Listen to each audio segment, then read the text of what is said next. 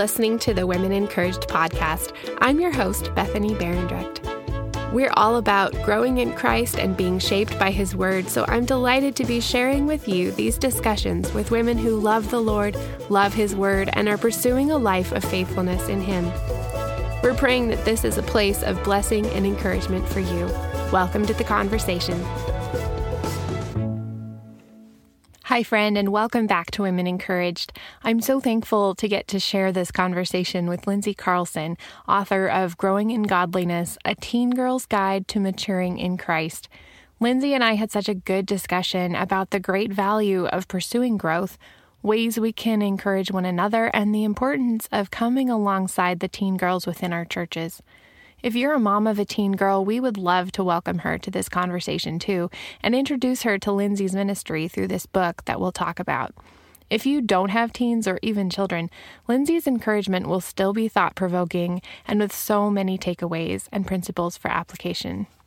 Before we get going, though, I want to make sure that you know about the Women Encouraged Western Canada Conference coming up on April 17 and 18, 2020. We are so excited about this next year's annual conference and so thrilled to be welcoming speakers Lydia Brownback and Stacey Riach, who will be sharing with us about our freedom in Christ. Jesus says that if He makes us free, we are free indeed. But how does being made free by Jesus change how we look at ourselves and the world around us? We really hope you'll join us as we explore the freedom we enjoy in Christ and the things that we need to let go of in order to live the abundant life Jesus is calling us to. Mark your calendar and save the date, April 17 and 18, 2020. Without further ado, let's get started with my chat with Lindsay.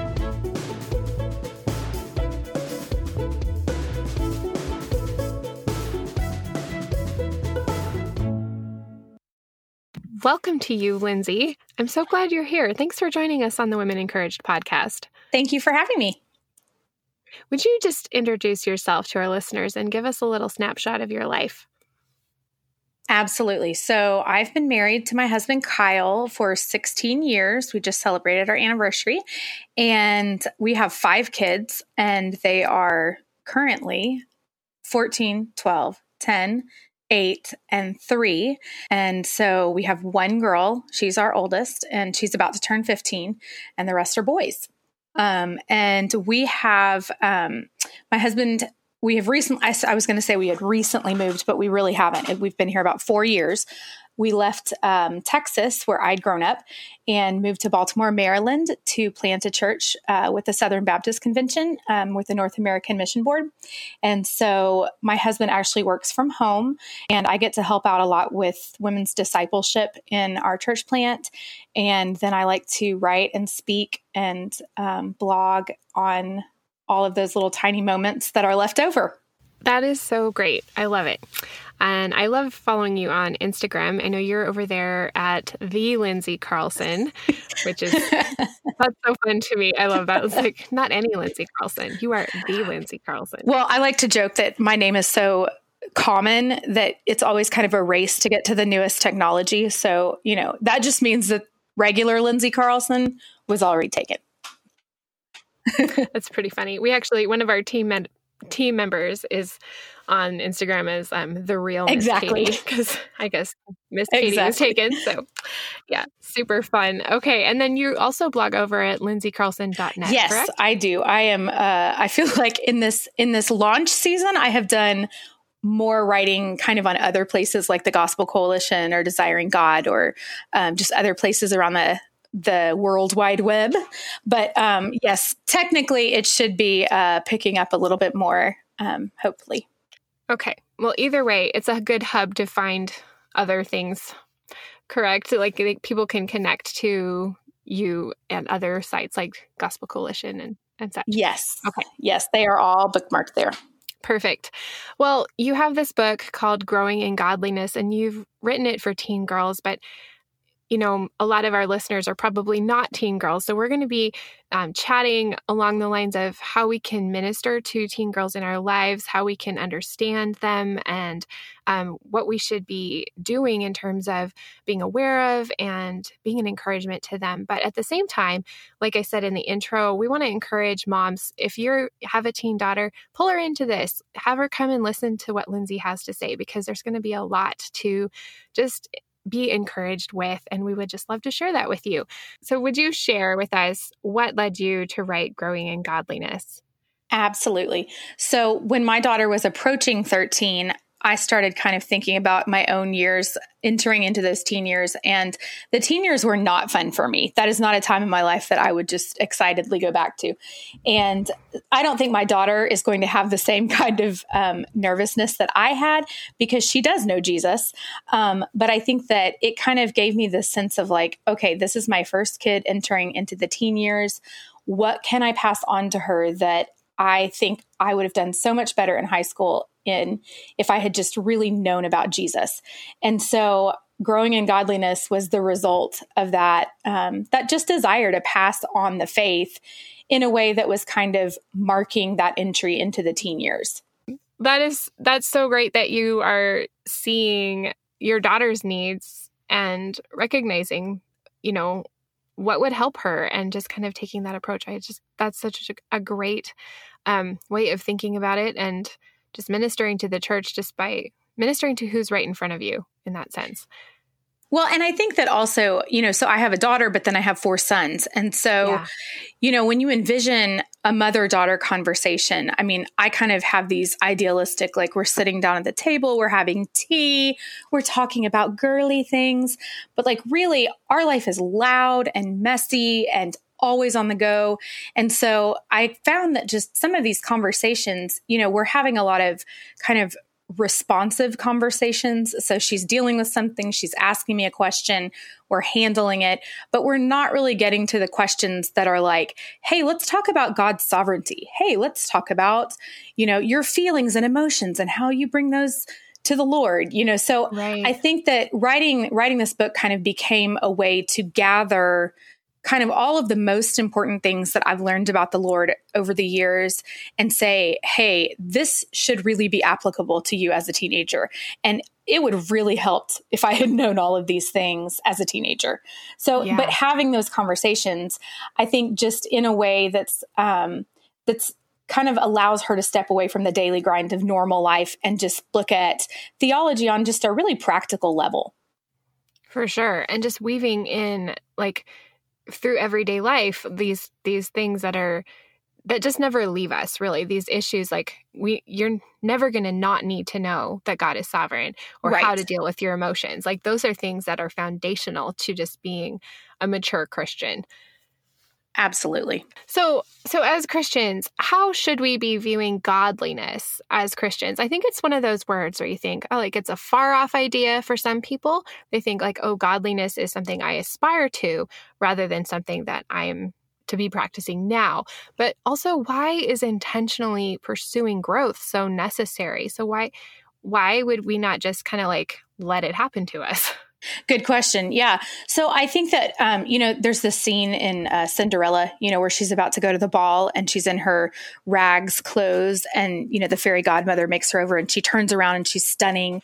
She's in this ball gown. And I think we kind of think of godliness in the same way, like we're going to be this rags to riches, you know, we look terrible, we're sinful. And then we come to Jesus and the wand is waved and we look amazing, just like Christ, you know, and really the process takes a lot longer. We have to be a lot more patient, and we're not always in the mood to be patient with how slow God kind of brings about that change in us. And so I think godliness is something that we want to look at as something that we're striving toward, but that we're obviously not going to fully arrive at until Jesus returns and completely makes us new. So the process of that, of going from, you know, I was dead in my sins and transgressions, and Christ has made me new. And now I am growing in godliness. It's just the process of sanctification. It's the process of becoming more and more like God, reflecting him more clearly to the world, fleeing from sin. Romans 8:29 says, we are called to grow in godliness until we are conformed to the image of Christ. So that paints the picture of an ongoing transformation process. Wayne Grudem, a theologian, says that sanctification is an all-day, everyday process that makes you more and more free from sin and more like Christ in your actual life. So sanctification is not a top-shelf conversation for theologians to have at seminary campuses. This is something that I want to have this conversation with my daughter or with other teens in our church and with other moms in my church that says, every day, I should be striving to look more and more like Jesus. Every decision that I make should say, is this going to help me change and be more like Christ, or is this going to keep me from pursuing holiness? And as we make those decisions one at a time, we do grow in godliness. So when 2 Peter 3:18 says that we grow in godliness by growing in the grace and knowledge of Jesus, I think it's important to recognize that it's part grace and part knowledge. So there's an element of I come to the table and I pursue growth, but there's also an element of God's miraculous grace is the one that opened my eyes. God's miraculous grace is also going to be the one that's cultivating and stirring and changing. Yeah, and he doesn't create passive Christ followers, right? He doesn't save you so that you can just kick back and let it all happen to you, like you were saying, the Cinderella experience of just kind of turning around and now we're great. So what does that Christian life that's committed to growth actually look like, practically speaking? What would some of those things look like? So, I mean, I just think, sometimes when we come to Christ, we think that we're going to get a handbook that says, do this, and you'll be good. Check the boxes and you're fine. And really, we do have the Bible, but it's a lot more complicated. It's harder to start to learn to understand how to study God's word. And so we do need more mechanisms than just someone handing us the Bible. We need God's people around us. We need the church investing and interacting with us. We need discipleship. We need prayer and communication with the Lord. And so I think that, the Bible is living and active and is going to be shaping us and changing us as we apply ourselves to its reading and we hear from God as he speaks to us through his word. But I think that sometimes in this current, at least, generation, I've seen a lot of people kind of write off church as though it's not necessary because they can I can read the Bible on my own. I can listen to sermons on podcasts. I have my Christian friends that I talk to on Skype, or wherever they are. And so I don't really need the church. And I think when we're talking about growth, one of the necessary mechanisms of growth is recognizing weakness and sin in our lives and brokenness, and having people just challenge us and come alongside us and encourage us as we're struggling and saying, hey, this part of scripture really encouraged me, or this is the way that God has helped me, break free from that pattern of sin. And so, I mean, I think we really need to not undervalue the mechanism of people being in our lives and seeing how we are living, how we are growing, how we are maybe not growing, how we're struggling, and really being able to speak into our lives and see us grow. So I think, when you're saying specifically how does growing in godliness happen, I think it's not a one-shot answer. It's not like wake up and read your Bible every morning at 8 a.m. It's all of these things. It's the Christian life that Christians have been engaging in prayer and worship and fellowship with believers and taking communion and seeing people baptized and come to faith.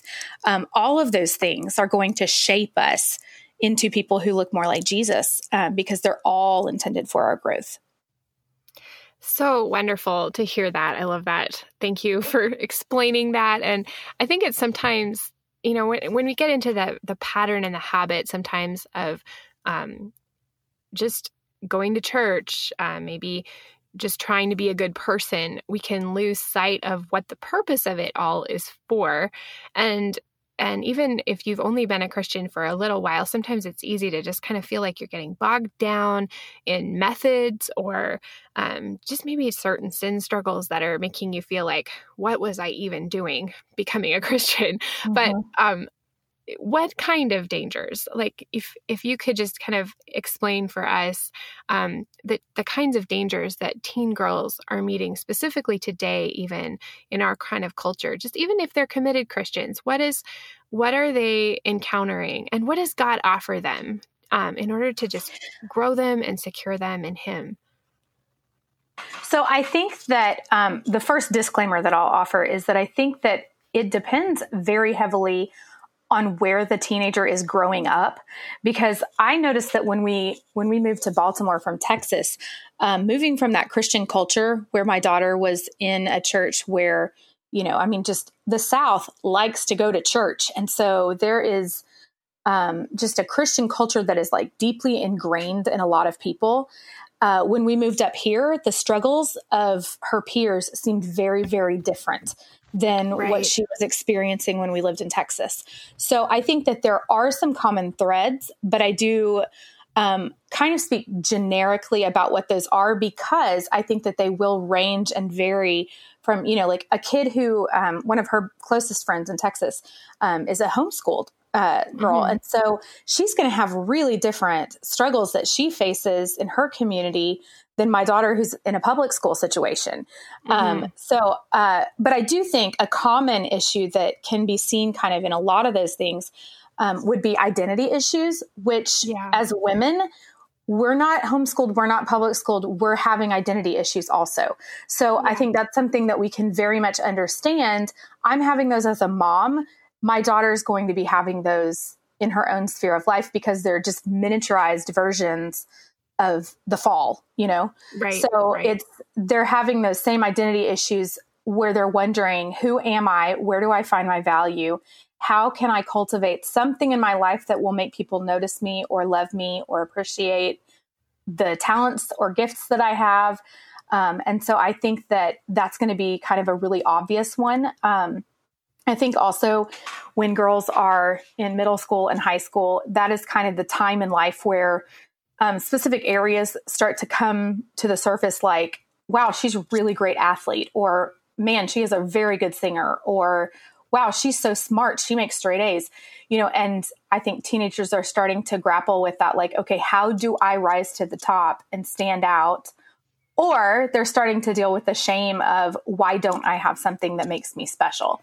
So I think that that's a definite danger for teenagers, is to be distracted by the fact that the world tells them that they have to make a name for themselves. And obviously, as Christians, we want them to understand that Christ has made a name for them as adopted, chosen children of God. And so I think that's kind of the one that is the like lowest hanging fruit that I think that is very easily to just immediately relate with a teenager. I think also the desire to impress other people kind of stems from that identity issue. But I think, you know, there's a whole other list of things that can go with that, with just the trying to be impressive. I think also just social media. Again, this is a miniaturized version of, you know, moms and wives are dealing with this too, and women in general are dealing with this. But, you know, and I say miniature, but it's really not miniature, because teenagers have less tools to deal with it, and, you know, more insecurities that they're bringing to the table when they're coping with social media pressures. So I think the feeling of loneliness and I don't have what other people have, that all stems from those insecurities that come with lots and lots of social media. Mm-hmm. So I would say in all of those things you asked, what does God give? What does God bring to the table to grow teenagers and secure them in Him that are facing these dangers? And I think the most kind of obvious question to me is that God gives them a mirror to look back in and to say, this is what you're looking for, guys. This is the aim. And so when they want to go to social media and say, okay, this is how I should look. This is how I should dress. This is what I should be doing with my free time. You know, all of those things are going to be very powerful voices that are willing to shape if you will let them. And I think that God gives us this very calming, peaceful, still water, you know, meadows and green pastures place to come and abide and say, hey, drink the living water. Let your world be shaped by my word. Find your grounding in me. And I think that if, as teenagers, we are helping them to learn to do that right now in kind of this very loud season of their lives, we're going to be providing them with tools that they're going to need in the different busy seasons of their lives as they grow. So beautiful. Thanks. You're so articulate, Lindsay. I love it so much. Lots and lots of suffering, man. That's what gets you there. Well, the Lord has really gifted you with a way of communicating this, and it is really an encouragement to me personally. I don't have teen girls yet. I have boys that are headed that direction. I have some preteen boys, but my girls are, you know, 5 and 3, and so I'm right now. I feel like we're just kind of laying the groundwork for this, and I think it's really tempting. So I know that we kind of just said, like, if you're a mom of teens, like, this is going to apply to you. But for those of us who don't have teen girls, it feels tempting for me personally. And I don't know if you ever experienced this when your daughter was younger, but to look at my daughters and feel like, oh, I identify these needs that they have and these struggles that they have. I can see them. And then I feel like, what if I failed and I haven't done what they need for when they become teenagers. So I feel like my temptation is to look, 10 years down the road and think, shoot, I screwed up and now there's no going back. So yeah, absolutely. Yeah. I mean, I think in that situation, I mean, because obviously, like, I've got boys behind me too. And it has been interesting to watch my daughter grow because she is so not my personality. She and I, it's not the difference that we butt heads, but it's different in that my insecurities are not her insecurities. Yes. And so that often means that I have a very hard time understanding what her insecurities are because we're so different. And so I feel like I definitely, absolutely, you asked if I've ever felt that way. And I think 100% yes, but I think that the Lord has been so kind to show me that all of the places that I struggled and that I was so insecure in when I was a teenager, I don't think my parents really understood at the time. And I don't think that it was for lack of articulation. Like, I don't think it was because I wasn't being open and honest with my parents. I think it was because sometimes the Lord just allows parents to not be able to meet needs in their children because he knows that they need entry points for the gospel to come in and to say, you know what, your mom couldn't fill that hole. She filled lots of holes in my life, but she couldn't fill certain ones. And so those were the places that the Lord met me when I was desperate and weak and longing for the Lord. And I didn't know it. And so I think that that's comforting to me as a parent to say, you know what, I am confident that there are things that I am missing in parenting. And I'm confident that there are ways that I am going to look back in the future and say, man, I should have done this differently.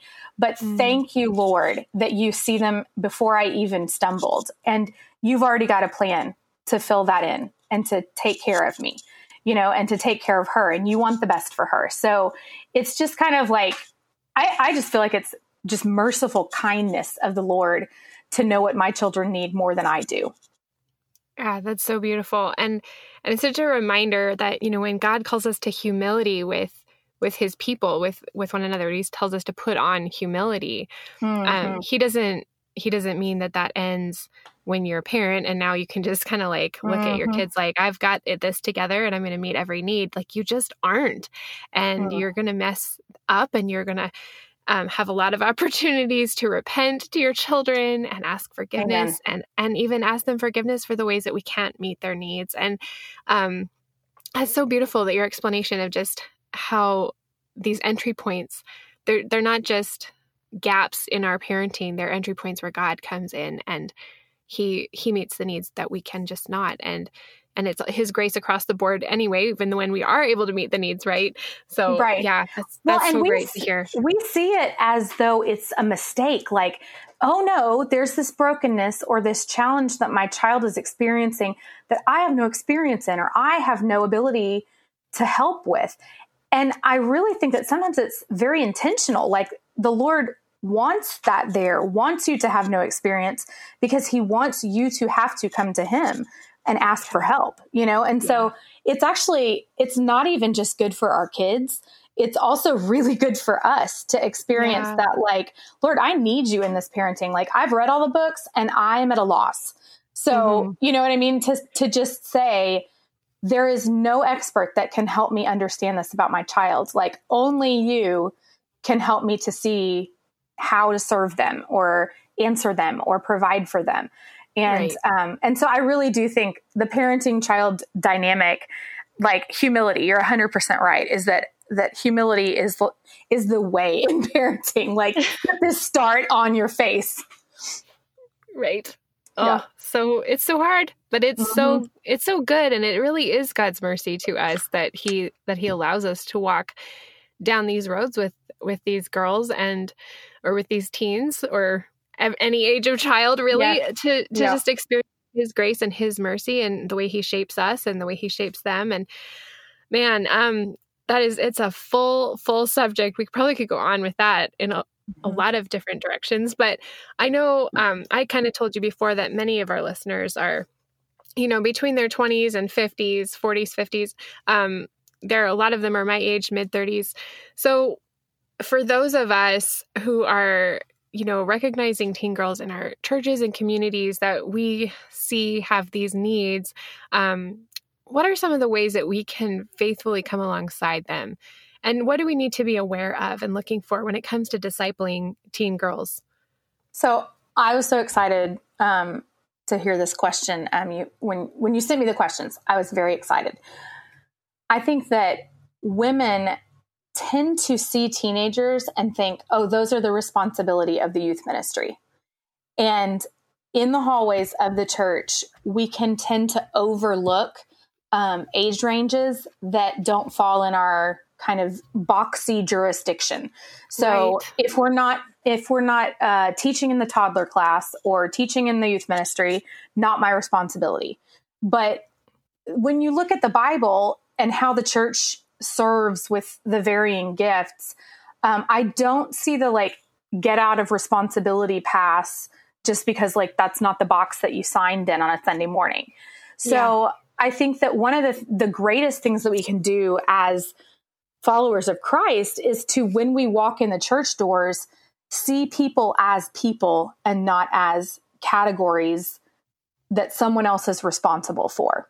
So I think that when we look and we see people who are, you know, say teenagers, they are people and they understand life in maybe a different season, but they're experiencing the same pain that you're experiencing, suffering, the desire for approval, the need for understanding their identity, all of those things, because they're human and they're image bearers of God, they are experiencing. And so your life and your story may have explicit things in it that would be able to come alongside them and pour into them in a unique way. And so I think that we can tend to unintentionally rob youth in our church of the joy of discipleship because we're just seeing them as someone else's burden. And so, so I think that's the first kind of easiest thing, is just seeing them. And then I think also praying for them and their parents. I think it's also really easy when we come into the church with this kind of oh, you're so-and-so's kid or you're so-and-so's teenager. And to see them and, not necessarily be judgmental, but to kind of think, you know, oh, I wouldn't let my daughter dress like that, or, oh, I wouldn't let my daughter read that, or I wouldn't let my daughter go to school where she goes to school. It's really easy to kind of, especially if you have younger children, And I can say this because I remember this struggle. Yes. Walking into the church with my, you know, my four children that are under 8, you know, and I've got life as a teenager figured out, like where they will go, what they will listen to, how they will speak to me, et cetera. Right. Yeah. And so, and I think that I missed out on a lot of opportunities to be like walking with people who were grieving and hurting and struggling and attempting to be faithful with their, the way that they were raising their children. Because I just was not humble, you know? So I think that, you can come alongside teen girls when you're not busy, like summing them up and deciding if that's how you would raise your own child. Right. Yeah. And again, that goes back to seeing them as people and saying, hey, there's a reason they're dressing like this, or there's a reason they're seeking attention in this way, or there is a reason that they look sad all the time. And maybe God is calling me to step in and help rather than to just go, huh, that's weird. And keep walking, you know, like, so that's, I think that's the kind of easy thing that we can do. I mean, I think you have some more questions that get to kind of the more spiritual elements of how we can plug in. But that's kind of, I think, something that we can all just commit to doing. That's so great. Those are some good, just really good pointers, because I think it is really easy for us, especially, I mean, if you've got a really dynamic youth group or, you know, youth pastors that are very engaged, it's easy to kind of just pass people off to whoever seems to be in charge there instead of really seeing that God has placed you both in the same church for the purpose of his glory and his kingdom, and that you get the chance to build into their life. Like that's just something that's really easy for us to just kind of like let pass us by. So thank you for that reminder. So how can we be an encouragement to these girls and really to one another in our growth in godliness? What are some of those things that we can do or say that would just minister grace to them? Yeah. So I think looking at, like you just said, seeing them as, okay, God has gifted me uniquely. God has placed us in the church at the same time together. And I am going to answer this question in the perspective of within the local church, because I think that discipleship happens best in the context of the local church. Yes, so absolutely. Even though I'm writing a book to random teenagers that I do not know, it was first and foremost written to my daughter who is in my church and in my family, and I do know her. So I think that, you know, when you take God's truth and put it into a book, hopefully, you know, how I wrote it will be applicable because it's God's truth. But I think that when you're looking at your, you know, the question of how can I be an encouragement to teen girls that are growing in godliness, I would first ask that question, how can I apply that in my own context of my own local church? And I think that in our own local churches, often there are girls that may not click with a youth group. So I think it's great for adults that are very wired to step into a youth group position and say, you know, I want to be a youth group, small group leader, or, you know, I like to teach group Bible studies to youth. I've done that and it's been a joy. But one of the things that I have noticed over the years is that there are always a handful of girls who are kind of on the edges and the outskirts that just don't connect for whatever reason. And sometimes it's because the youth director, like the personality difference just is too much. Sometimes it's because there's like unique home challenges. Sometimes it's just like a social gap between the kids that are there that isn't being overcome by the situation. And so I think that sometimes, as what I have seen among youth group leaders is, you know, the hope that these kids will just kind of jump on board and acclimate to whatever the situation is. But there are often so many barriers socially in that time of life. And it's so hard that to kind of expect a high schooler or a middle schooler to be able to prioritize growth and godliness and be able to jump over these social boundaries, you know, and emotionally adapt. That's a really big challenge for a lot of kids. So I would say when these girls have so many things to overcome and they're not connecting with a youth group, one of the greatest things that we can do for them is to to recognize that distance and to say, you know what, so-and-so, I mean, obviously this is an internal thought. So-and-so is having a hard time plugging in. Mm-hmm. How can I serve her? How can I come mm-hmm. alongside and disciple her? Because she may thrive in a one-on-one context and really not connect in a big group context. Yeah. And so I think if you are a person who loves discipleship, or even if you're a person who just loves to teach the word, go to your youth group and say, hey, you know, if you have somebody that just needs a person and you need me to meet with someone, be willing to be that person that is paired up with somebody that just needs a little bit of extra tutoring, you know, and see yourself as a private, you know, spiritual tutor. Right. Because I think that, you know, some of us, we don't necessarily have time to go to all the youth events and to like play ice hockey and do all the things. But I would absolutely have a cup of coffee with somebody once a week and say, hey, let's read through the Gospel of Mark, you know? Right. Totally. So I think that seeing teens in a way that says, I would like to disciple you, and to appropriately engage, you know, I say appropriately, because I mean, I think it would be, you know, weird for us to just randomly approach a kid at church, but like, if there's a parent, you know what I'm saying? Like, so that's what I say, go to the youth pastor, go to a parent, you know, and do this in a healthy way. But I think that, like, I look back on my own teenage days and I loved youth group. I did fit in. I went regularly, but I was not learning about the Lord, and I was not like taking in the gospel. I was absolutely going for social reasons. And so I wish that someone would have seen me and said, I don't think this girl gets it.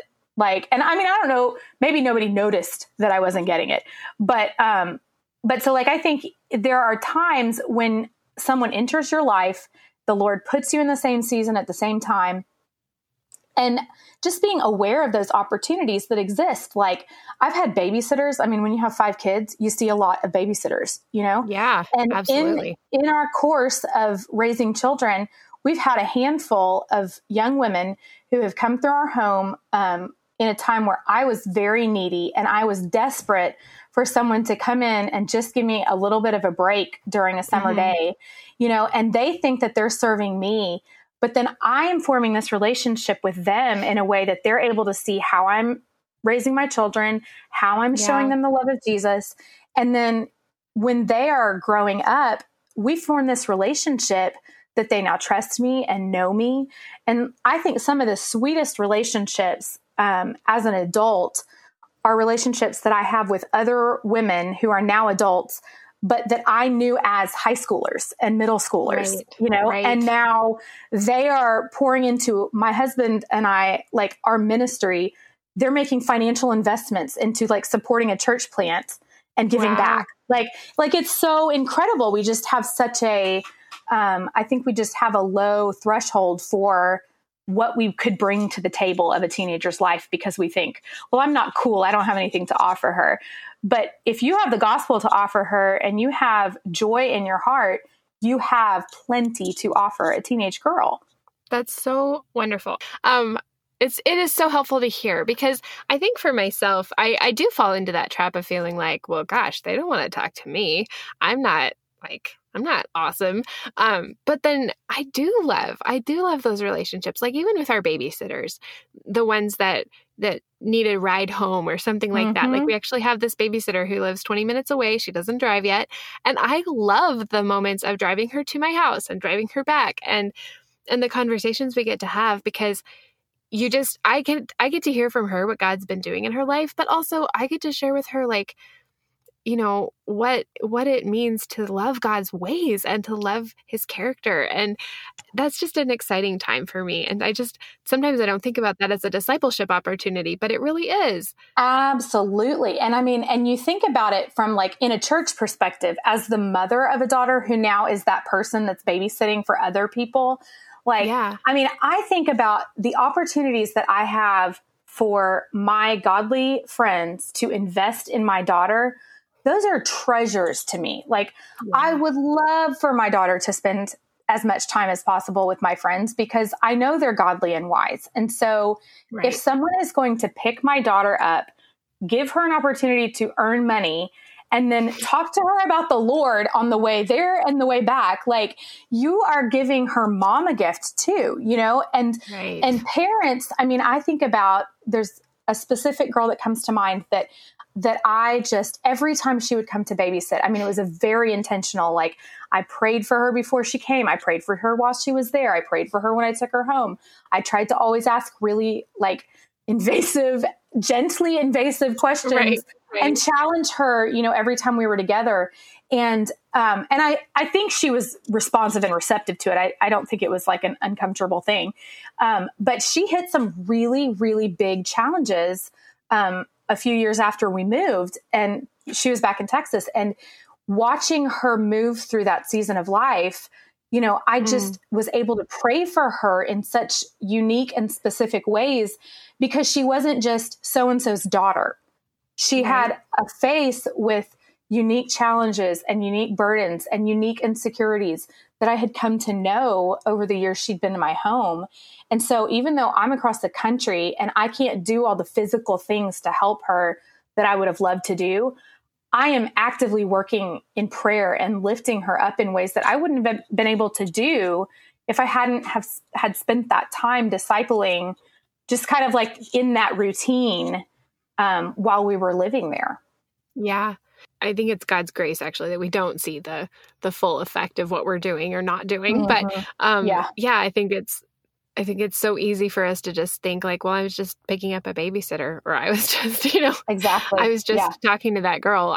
You don't realize what that's actually doing for them. And I just remember thinking, and I think you mentioned this before we started our recording, you remember what it felt like to be a teen girl. And I remember some of those things so acutely that I struggled with. And, you know, time does dull the memory for sure, but there are things that just are still so fresh in my mind that when I see different girls, I just think, oh, I know. I can just see it going through your head, or I can see that pain or that struggle.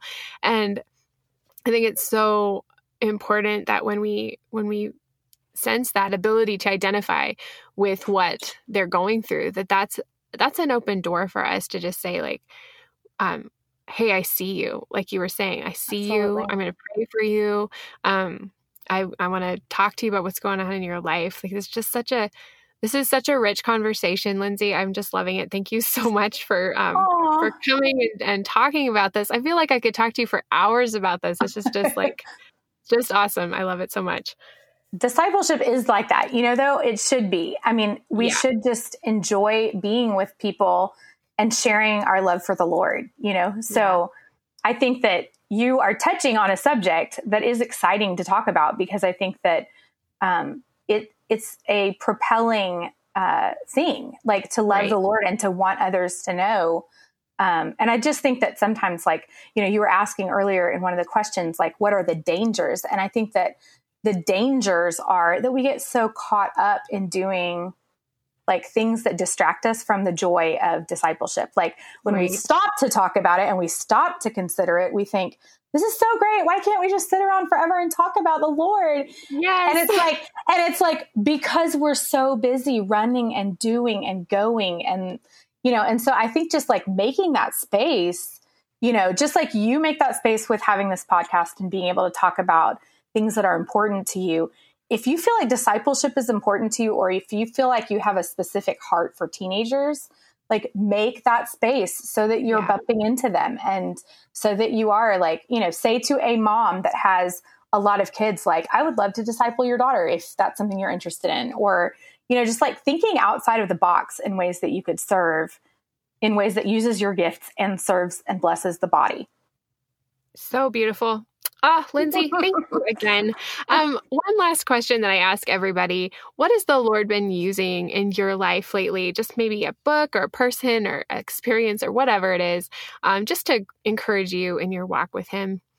So I think the Lord has been bringing to mind how much suffering shapes who we are. And I don't necessarily mean suffering that's like catastrophic, like, you know, you've lost a parent or a family member. I just mean like the regular amount of suffering that believers face because we live in broken, sinful bodies in a broken, sinful world.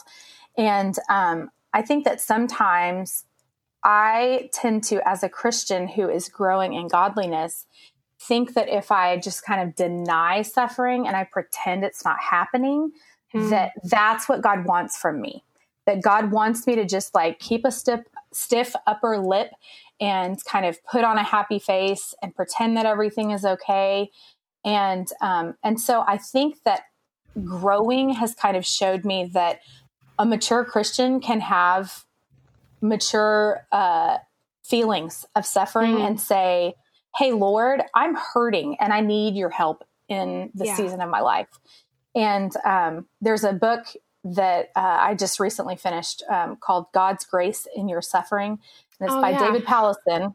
Yeah, yes. Exactly. It's by David Powlison, who actually just did pass away from cancer. But this is a man who is well acquainted with suffering and what it looks like in the believer's life. And I just feel like I actually am also reading through the Bible right now in a 90-day plan. I like to read 90 days in chronological order. And is, yeah, I know it sounds super intense. And well, you make the Bible reading challenge that a lot of us have been in sound like a breeze.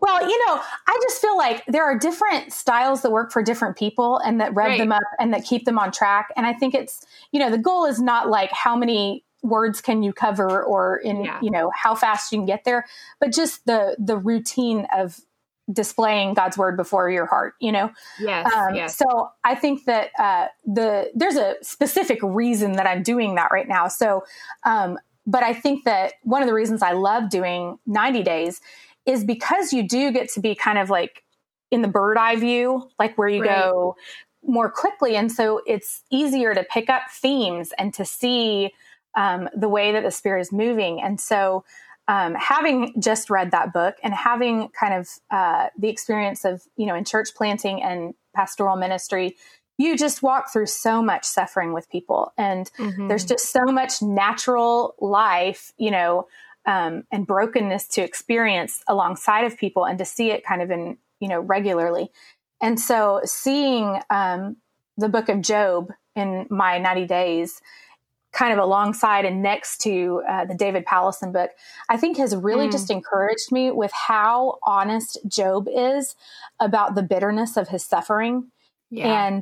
And the fact that Job says that, God is talking about how righteous Job is and how he's, sinless and he's being tested and all of these really terrible things are happening.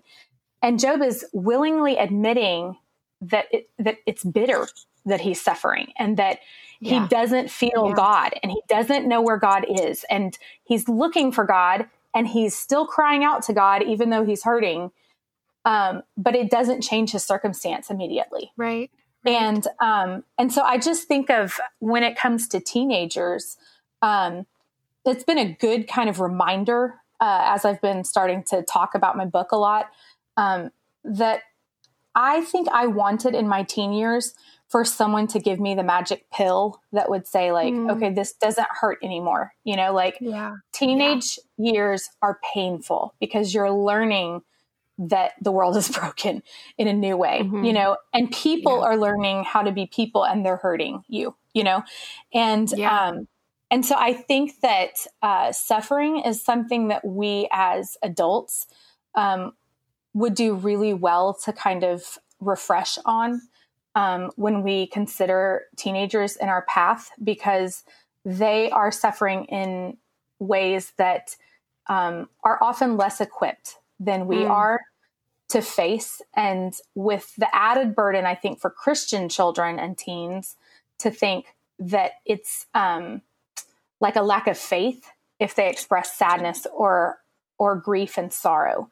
Right. So I think it's, that's kind of what the Lord has been encouraging me to just be sensitive toward other people's pain and, in a way that just bears patiently with them and that doesn't become like Job's friends who are saying very heady theological truths about God, but not necessarily in the context that they need to be said, with love and mercy and compassion. And so many assumptions that they make too, which is easy for us to do whenever we're looking at somebody else's life.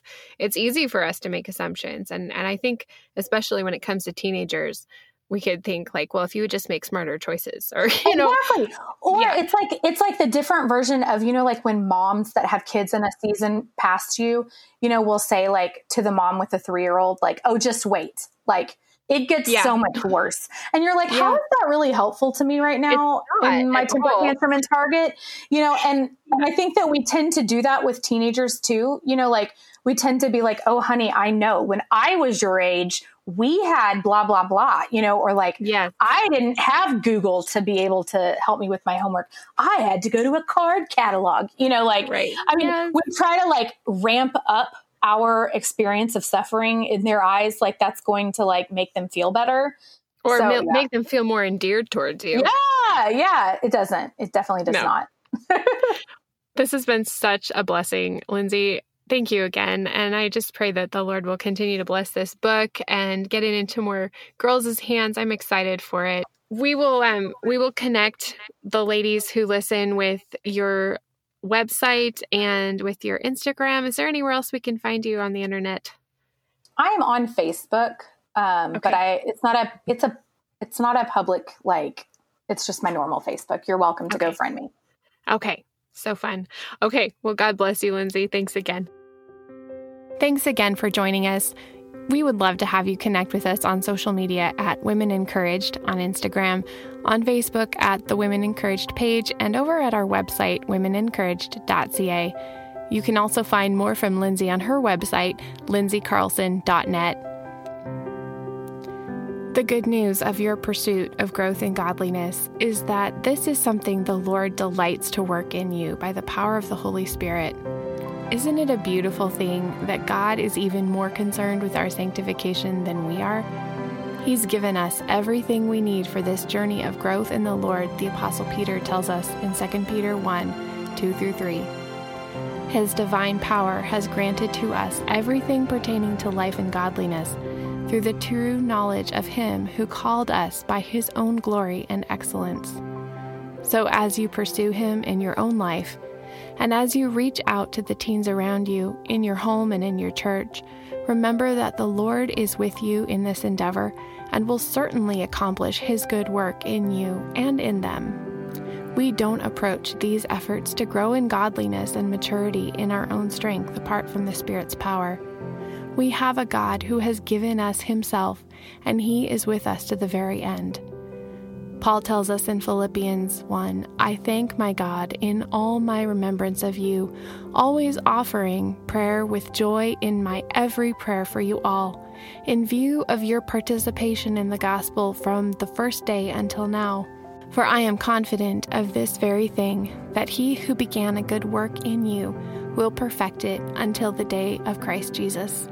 May this be true for us and for the teen girls that we minister to.